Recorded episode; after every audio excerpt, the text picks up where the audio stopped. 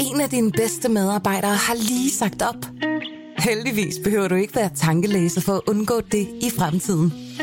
WinningTemp indsamler data gennem hyppige og anonyme medarbejderundersøgelser, så du lettere kan mærke pulsen på dine medarbejdere og støtte der, hvor der er behov.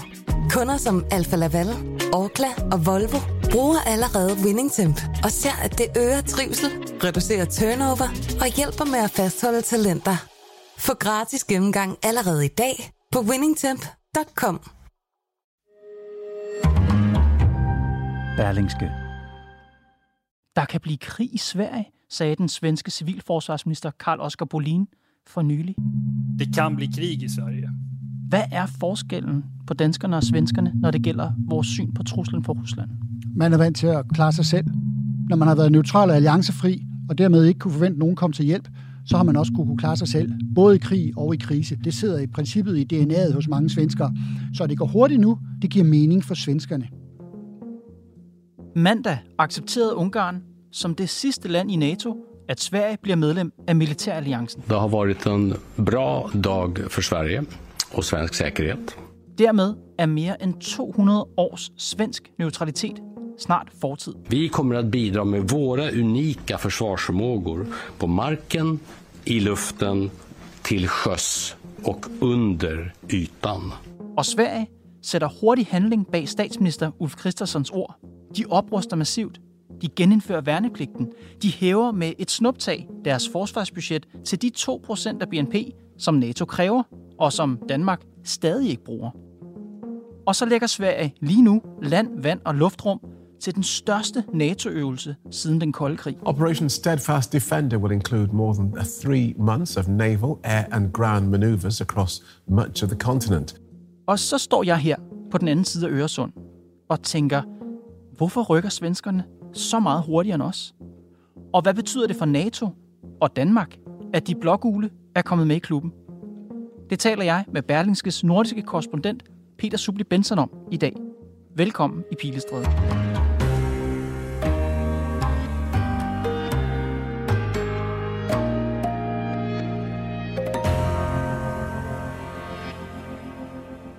Vi skal tale om, hvilken betydning det får, at Sverige nu, endelig vil nogen sige, kommer med i NATO. Men genopfrisk først forløbet. Hvordan startede det? Man kan sige, at der er et før og et efter den 24. februar øh, øh 2022, hvor Rusland invaderede øh, Ukraine. Øh, på det tidspunkt, Sverige styret af en socialdemokratisk regering, en regering, hvis øh, statsminister øh, Magdalena Andersson, hvis øh, forsvarsminister Peter Hultqvist bare måneder inden havde stået på talerstolen og havde gentaget, vi skal ikke ind i NATO. Det bliver næsten over mit liv. Det var stort set sådan mm-hmm. ordene faldt. De andra vet mycket väl var vi står. Och det blir inga ansökningar om något medlemskap så länge vi har en socialdemokratisk regering. Og så kommer en invasion, og så gik der ganske få uger, og overnight så øh, lød meldingen, det er nødvendigt, situationen er så farlig, at Sverige kan ikke forsvare sig selv, hvis der opstår en krisesituation. Vi har behov for at hoppe med i NATO. Invasionen av Ukraina visar vad Ryssland är redo att göra. Och i den verkligheten behöver Sverige de formella säkerhetsgarantier som kommer med ett medlemskap i NATO. Fra det øjeblik, hvor, hvor de svenske politikere beslutter sig for at sadle om og sige, okay, vi skal simpelthen den vej, så gik der halvandet år. Hvorfor tog det så lang tid? Det var ikke med svenskernes gode vilje. Det var ikke med øh, NATO og NATO-generalsekretær Stoltenbergs gode vilje, eller præsident Joe Bidens øh, gode vilje. Det øh, blev et øh, tyrkisk krammermarked, kan man sige, og så senere også et, øh, et ungarsk øh, spil for galleriet, som, øh, som, sendte, som sendte Sverige ind som en stor aktør. Og du, hvorfor blev det et tyrkisk krammermarked, som du siger, og, og et øh, ungarsk cirkus? Øh, altså, hvad, hvad, hvad handlede det om? Det handlede om at få noget ud af det. NATO had hoped it would be welcoming two new members, but Turkey and Hungary are still blocking Sweden's application, hoping to extract some concessions. Altså, øh, to hovedpersoner. Øh, Sverige var birolleindhaver i det her spil. Som det handlede ikke om Sverige. Det handlede overhovedet ikke om Sverige. Øh, finderne blev lukket ind uden problemer.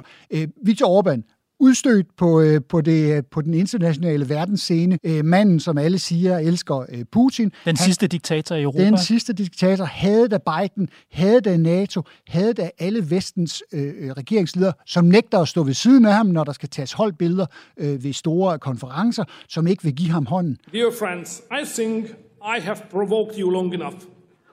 Pludselig havde han behov for at udnytte det her til at opnå noget fra Sverige. Let's come to a conclusion. Hvad vil han have? Øh, han vil gerne have, at, øh, og det har han sagt mange gange, Christensen, øh, tag flyet, kom ned til Budapest, så holder vi en, pres, en pressekonference, så mødes vi. Det fik han. Thanks to Prime Minister Orban for this invitation to visit Hungary and the beautiful city of Budapest, the pearl of Donau. Really good to be here today. At han så derudover øh, fik lov til at købe fire svensk byggede kampfly, det, det regner jeg faktisk for at være i småtingsafdelingen. For Orbán, der handlede om signal, han er stadigvæk en del af den der vestlige familie, øh, selvom det så at sige var en Kristersson med armen vredet rundt på ryggen. Hvad handlede det om for Erdogan? I virkeligheden noget af det samme, men, men, men for, fortællingen eller forklaringen er, er lidt mere kompliceret. For en lille håndfuld år siden, der købte Tyrkiet et luftforsvarsmissilsystem af russerne. S-400 hedder det. Øh, russerne har lovet, at det var voldsomt avanceret. Virkeligheden i Ukrainekrigen har vist, at det var ikke helt så godt, som de sagde. Tyrkerne, de var trætte af amerikanerne. De var trætte af sendrægtighed, når de handlede om at få lov til at købe nye våben eller få leveret reservedele. De var trætte af, at amerikanerne, synes de, holdt mere med grækerne end tyrkerne mm. i de der evige stridigheder, de har. Amerikanerne de indførte våbenembargo, og det har bare betydet, at, tyrkerne har svært ved at holde deres F-16-fly i luften. Tyrkerne har svært ved at få opdateret deres fly, og tyrkerne øh, har svært ved i det hele taget bare at få noget igennem på verdensscenen, når amerikanerne er involveret. Så nu var der en chance for Erdogan for at kunne kræve noget, altså for noget for noget? Jamen, der var noget for noget, og så på det samme tidspunkt, Erdogan han stod foran et, øh, et, et, øh, et parlamentsvalg derhjemme. Han skulle genvælges, hans parti skulle vælges, og uh, udover at han normalt har godt styr om vælgerne, ikke mindst sådan uden for storbyerne i Tyrkiet, så øh, vil han gerne vise, at han var en stor mand, der turde sige storebror i USA imod. Bu konuda dün akşam Sayın Biden'a da bu ifadeleri kullandım. Og hvad fik han? I sidste ende, der gik han jo med til at grønt lys til svensk medlemskab. Hvad fik han for det helt konkret? Ja, helt konkret. Uh, han har fået softwareopdateringer. Det lyder dødssygt, men... men ja, det lyder utroligt sygt. men sådan nogle F-16-fly, som ukrainerne nu også skal have, de skal simpelthen have en opdatering. De skal stikke, sættes i, uh, i computeren ind imellem, sådan der systemer er tip-top. Det har han fået. Så har han kæmpet for længe at få kongressen og Joe Biden til at sige, du får lov til at købe nye F-16-fly. Og det øh, mangler vi faktisk en endelig konfirmation på, men der er lavet aftaler, siger alle de kloge. Så øh, han har fået det. Turkey lifted its opposition after US President Joe Biden's administration signaled it would let Turkey buy 14 new F-16 fighter jets and modernization kits from the United States. Noget, der undrer mig, det er, at Finland søgte jo samtidig med Sverige. De kom med i NATO-klubben allerede i april sidste år. Finland is safer and NATO is stronger with Finland as an ally. Hvorfor tog det så meget længere med svenskerne? Ja, i princippet så tror jeg, det er tilfældigt, om det var Sverige eller Tyk- øh, en Finland, som blev taget som, hvad skal vi sige, gissel. Men, men jeg tror alligevel ikke mere end som så. Altså, jeg tror, at Erdogan specielt har set Sverige som den svage part. Altså, det svage dyr i flokken, som han kunne pille ud og få mere ud af. Så råt for usødet, Peter, så er det her, handler det her spil om det svenske medlemskab om noget for noget. Tyrkiet og Ungarn tænker, at vi skal have noget ud af situationen. Altså i sidste ende skulle de have betaling for at lukke Sverige ind. Og vi taler jo om en forsvarsalliance med næsten sådan en smuk, patriotisk, øh, øh romantisk musketeret, en for alle og alle for en. Det smager lidt mærkeligt med sådan noget krammerskab i sådan en alliance. Ja, men det, de halvanden to år, vi nu har set med krammerskabet, med cirkus, eller hvad pokker vi kalder det, øh, tror jeg kommer til at forandre NATO på den lange bane. Øh, der er blevet stillet spørgsmål ved, om der skal være enstemmighed, når nye medlemmer skal ind, eller når der skal træffes de tunge, tunge beslutninger. Øh, der sidder regeringsledere, øh, Macron i Paris, til dels Scholz i Berlin. Mm-hmm. Øh, Mette Frederiksen vil gerne stå som en af dem, selvom hun jo selvfølgelig hører en anden liga. Men, men de har været sindssygt trætte af at se på, at, at, at NATO og alliancen kunne blive taget som gisler. Men kan alliancen overleve, hvis man laver sådan et A- og B-hold, altså hvor A-hold er dem, der træffer de rigtige beslutninger, og så er der sådan nogle B, øh, B-lande som øh, Tyrkiet og Ungarn, jeg, der får lov til at sidde med? Jeg, jeg, jeg tror, at antallet af medlemmer er blevet så voldsomt stort lige nu. Øh, størrelsen på medlemmerne, øh, tyngden militært øh, er så foranderlig, eller er så stor forskel på, så man har behov for at sikre sig, at der ikke er enkelte medlemmer, der kan bremse alt. Vi vender tilbage til NATO, Peter. Først vil jeg gerne runde, hvad det er, der egentlig sker i Sverige. Jeg læste din seneste artikel om det her, og jeg må sige, jeg vil ikke sige, at håret rejste på armene af mig, men jeg synes, det var nogle ret dramatiske billeder. Altså, det er jo en beskrivelse af Sveriges forvandling fra en nation af i hvert fald, sådan som vi ser dem pacifister, til at være en nation, der gør klar til krig. Du skriver i din artikel, NATO indtager Sverige og sender et tungt pansret til Rusland. Og beskriv lige for lytterne, hvad der er, der foregår, sådan helt i scener. Altså, øh, mens vi står her og taler, så, øh, så, så er der den største militære NATO-øvelse siden øh, den kolde krigs ophør. Den, øh, den ruller et sted. It's been three years since the last Operation Steadfast Defender. This year's version is happening on a grand scale, meant to demonstrate how fast forces can move from North America to Europe and activate defenses there against a near peer enemy.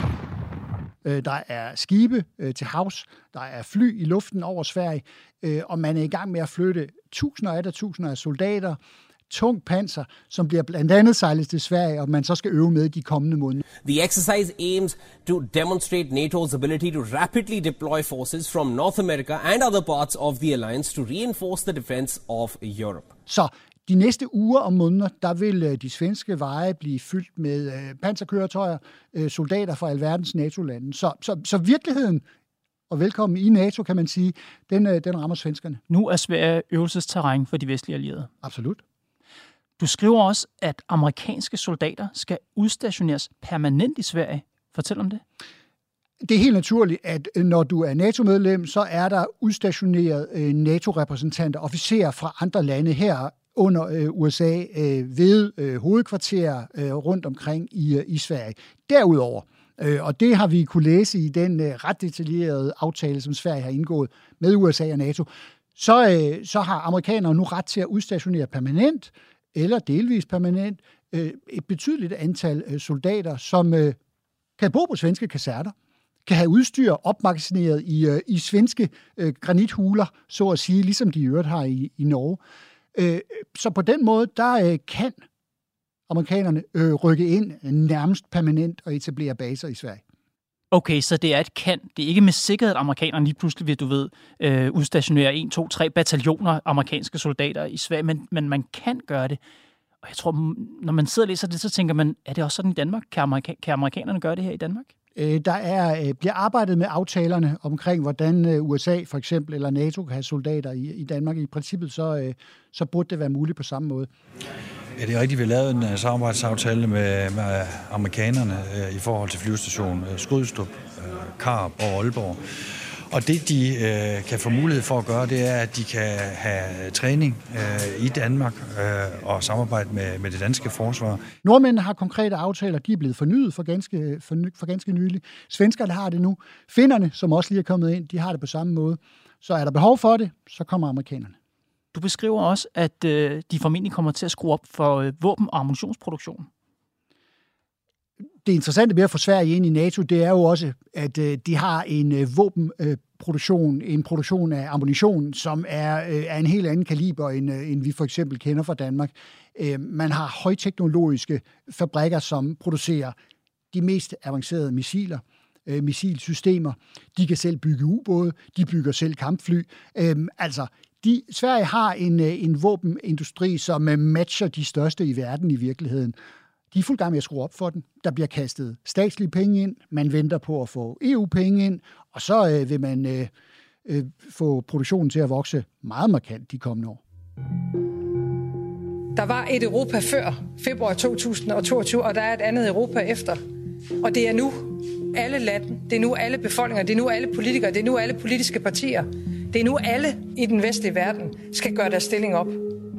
Og vi er enige om, at vi vil være med helhjertet, fuldtonet, uden forbehold, både hvad angår NATO, det er derfor de 2 procent, og i afskaffelsen af forsvarsforbeholdet.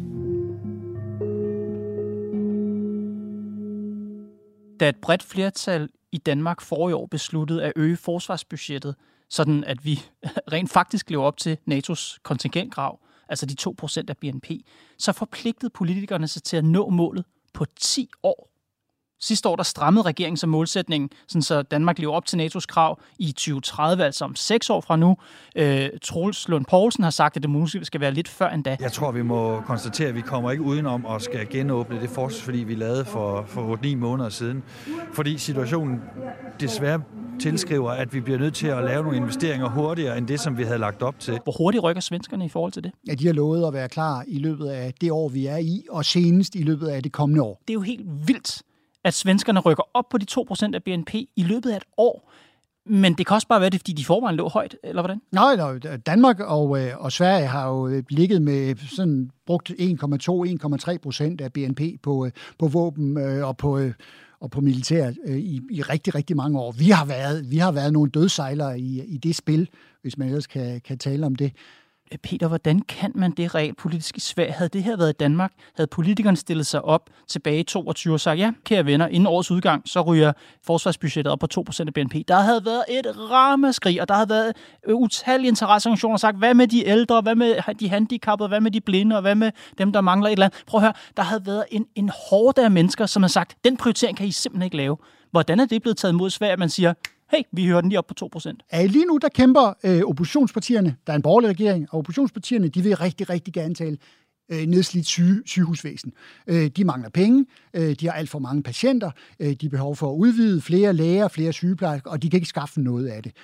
Og det er klart, det gør ondt, når man samtidig kigger på de milliarder, der bliver kastet i forsvaret. Mm-hmm. Men der er en flertalsregering i Sverige. Man har trumfet det her igennem, men man har sådan set trumfet det igennem med støtte fra øh, Socialdemokraterne, fordi at det parti godt kan se, at der er en absolut solid majoritet, der er pro øh, NATO-medlemskab, og det betyder, at alt lige nu kan lade sig gøre, mm-hmm. selvom det koster penge. I Danmark, bare lige for, det er altid sjovt at, at mm. sammenligne danskere og svensker, det elsker vi jo. Og i Danmark, når vi diskuterer det her med forsvarsbudgettet, så har nogle af argumenterne mod at gøre det for hurtigt været noget i retning af, jamen vi kan alligevel ikke skaffe isenkrammet, og det tager lang tid at bestille øh, den slags. Har svenskerne det samme problem? Ja, i princippet har det, men Sverige har jo, som jeg prøver at fortælle, en våbenindustri, og, øh, og den svenske stat har det jo med at kunne gå ind og overtrumfe selv en privat ejet virksomhed man har gode muligheder for at udøve noget pression.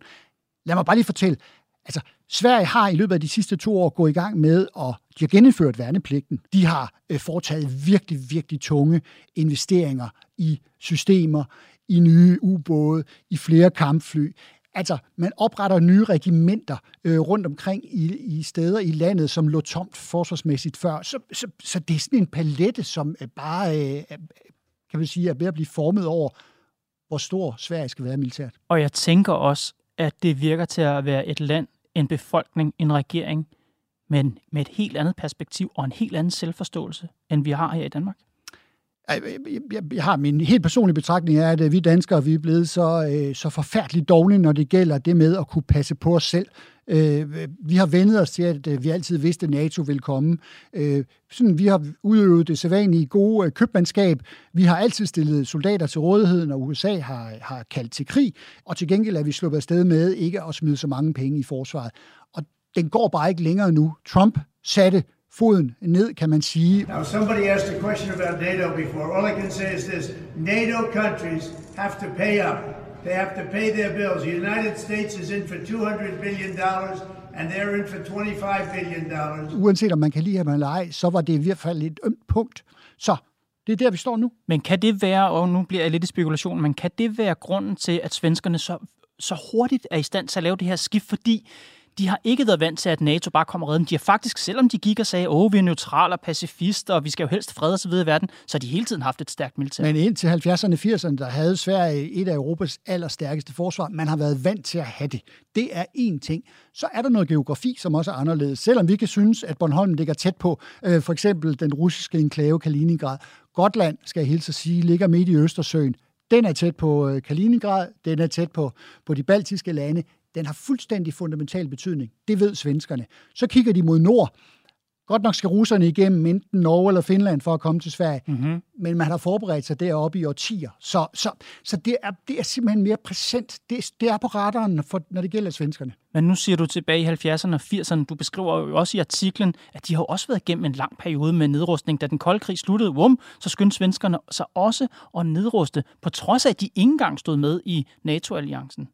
Det, det virker lidt mærkeligt, så de har, de har ikke engang bare tænkt, åh, oh, det er klart de andre, hvis det er. De har bare tænkt, åh, oh, det er der slet ikke brug for. Ja, den diskussion, øh, den fører man nu, af hvordan hylden kunne vi være så naiv. Altså Gotland, som jeg taler om, den blev tømt for våben, den blev tømt for soldater, man nedlagde det regiment, der skulle være derovre. Man solgte havne, man solgte lufthavne. Og nu er man i gang med at etablere det hele og købe alt tilbage for meget, for meget større beløb i øvrigt. Det er en rigtig, rigtig god dag for NATO. Øh, det er en rigtig god dag for Sverige. Og det er en rigtig god dag for alle os, der deler det samme sikkerhedspolitiske område, nemlig Østersø øh, og den nordlige del af NATO-alliancen. Så det er entydigt positivt, og jeg ønsker Sverige et kæmpe stort tillykke. Du skriver i Berlingske, at det er godt for Danmark, at Sverige kommer ind i NATO. Hvorfor? Hvis jeg tillader mig at bare tale lidt historie, øh, lige efter den anden verdenskrig. I Sverige var det øh, statsminister Tage Lander. Sverige har väl inte stora möjligheter att påverka utvecklingen. Vi vet att vi är små. Som, øh, som var den store landsfader. Han havde en vision, der hed en, øh, en nord, et nordisk forsvarsforbund. Sverige i alla sina utrikespolitiska ställningstaganden måste handla så att vi har samma linje och samma ställningstagande som västerns stormakter. At de nordiske lande skulle i virkeligheden gå sammen forsvarsmæssigt, mm-hmm. fordi sammen der kan vi så forfærdeligt meget, at vi aldrig vil komme i fare for, at nogen skulle røre ved os. Nordisk Militærråd. Øh, Norge, og, øh, og Norge og Danmark, vi hoppede, vi tog NATO-vejen, og Sverige og Finland tog så den, øh, den selvstændige vej, og det var, øh, det var en stor diskussion dengang. Og man kan sige, det vi får nu, det er jo for første gang, at de fire lande igen kan begynde at arbejde sammen øh, militært, koordinere, købe ind sammen, men altså også, at danske fly kan ligge over Finland og passe på, hvilket vil være fuldstændig oplagt, eller at svenske ubåde passer på, øh, på hvad der foregår i, øh, i Østersøen og i Øresund. Der er noget rent forsvarsmæssigt, der er rigtig, rigtig godt for os. Finland og Sverige ligger nu foran os og tager skraldet, hvis der pludselig er en skarp situation.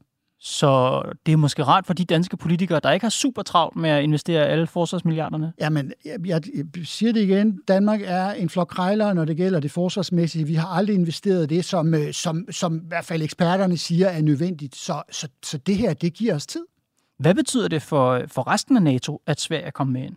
Øh, det giver rigtig store, det er banalt det her, det giver rigtig store områder, man kan øve sig på. Det giver dybde i forsvaret i virkeligheden. Og så Hvad er, mener du med det? Ja, men dybde, det er jo det her med, har du land, så kan det så, det så tid at erobre i princippet. Ah, det er svært at erobre. Det ser vi i Ukraine også. Ikke? Så er svenskerne fuldstændig formidabelt dygtige til teknologiudvikling. Øhm, altså, jeg har, jeg har talt rørstrømsk næsten om en svensk forsvarsindustri, som er virkelig, virkelig dygtige på nogle udvalgte områder. Det kan NATO i høj grad bruge.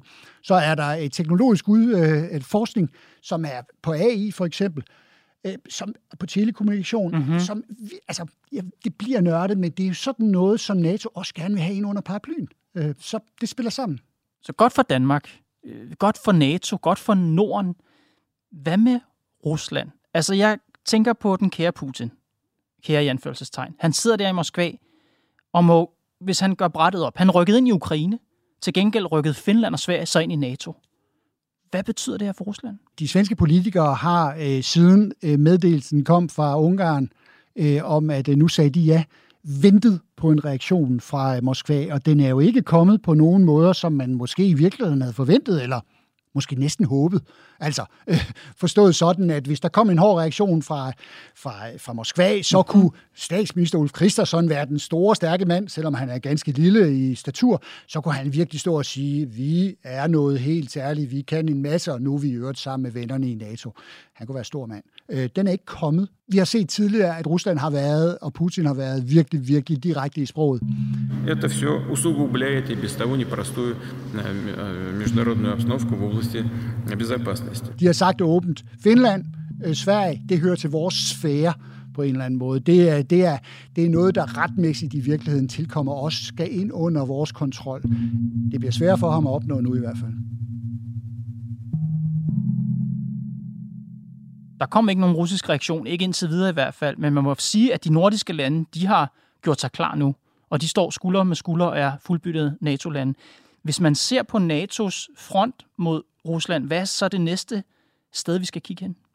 De tre øh, baltiske øh, lande er 100% det, som øh, NATO har blikket rettet mod lige nu. Altså, NATO vil betragte Norden som så at sige dækket af, i hvert fald i rimelig form. Vi er relativt okay kørende militært, hvis vi hjælper hinanden. Men de baltiske lande, som har grænse øh, lige op til Rusland, øh, som har øh, virkelig svære begrænsede forsvar, som er afhængige af, at NATO har soldater og fly udstationeret. Det, det er der, hvor man kigger hen og er bange for operationer af den ene og den anden slags. Konkret store øh, militære angreb, det er man nok mere tvivlende over for. Hybridangreb, brug af asylansøgere, ødelæggelse af kritisk infrastruktur, det er noget af det, man næsten, hører jeg, forventer vil komme. Peter Subli Benson, tak fordi du kom i Pilestræde. Tak selv. Det var Pilestræde for i dag. Podcasten er lavet af Mads Klint, Johanne Dibjerg Holgersen og mig, Kåre Svejstrup. Vi er tilbage på mandag.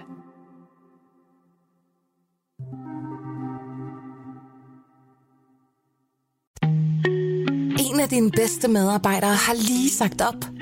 Heldigvis behøver du ikke være tankelæser for at undgå det i fremtiden. WinningTemp indsamler data gennem hyppige og anonyme medarbejderundersøgelser, så du lettere kan mærke pulsen på dine medarbejdere og støtte der, hvor der er behov. Kunder som Alfa Laval, Orkla og Volvo bruger allerede WinningTemp og ser, at det øger trivsel, reducerer turnover og hjælper med at fastholde talenter. Få gratis gennemgang allerede i dag på winningtemp.com.